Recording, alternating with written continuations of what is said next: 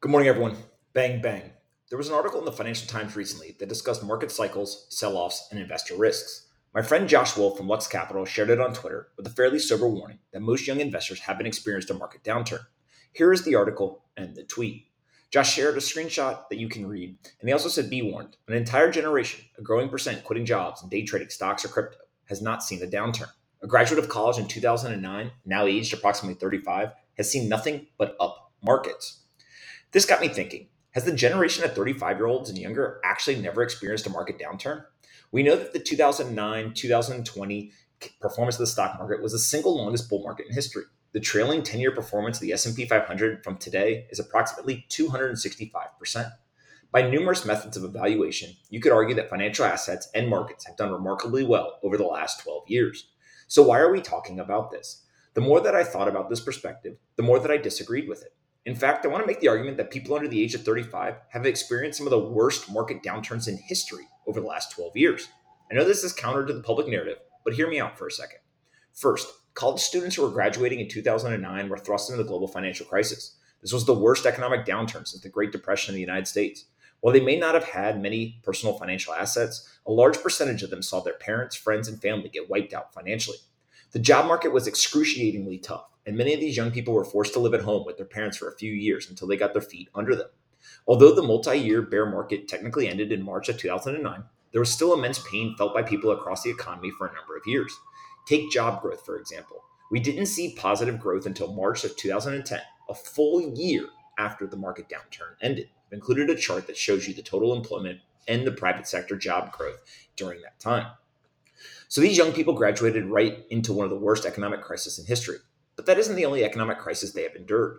These same investors were in their early 30s last year when they lived through a second economic recession.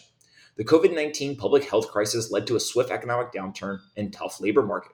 During March of 2020, all financial assets were falling at a blistering pace. Gold was down more than 10%, stocks were down 25 to 35%, and Bitcoin was down more than 50% in a single day. There were multiple weeks where more than 6.5 million people filed for first time unemployment claims, and the unemployment rate reached nearly 15% at one point.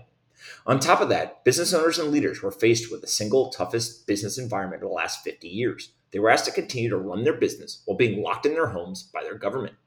Now, we quickly forget the economic recession of 2020 because the central bank and government stepped in with an incredible amount of monetary and fiscal stimulus, which drove asset prices upwards quickly. But that doesn't take away from the fact that A, investors lived through an incredibly painful drawdown in financial markets, and B, that citizens who lost their jobs or had their business impaired were still dealing with the effects for many months later. Okay, so we have a demographic of investors that have lived through two of the worst financial markets in the last 50 to 100 years. That is the totality of the story, right? Nope. We forget that young people have been investing in Bitcoin and cryptocurrencies in a fairly significant way for a number of years.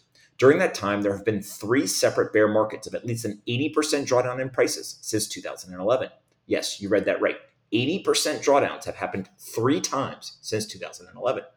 I'll give the benefit of the doubt and say that most people were not invested in the market in 2011 or even pre 2017.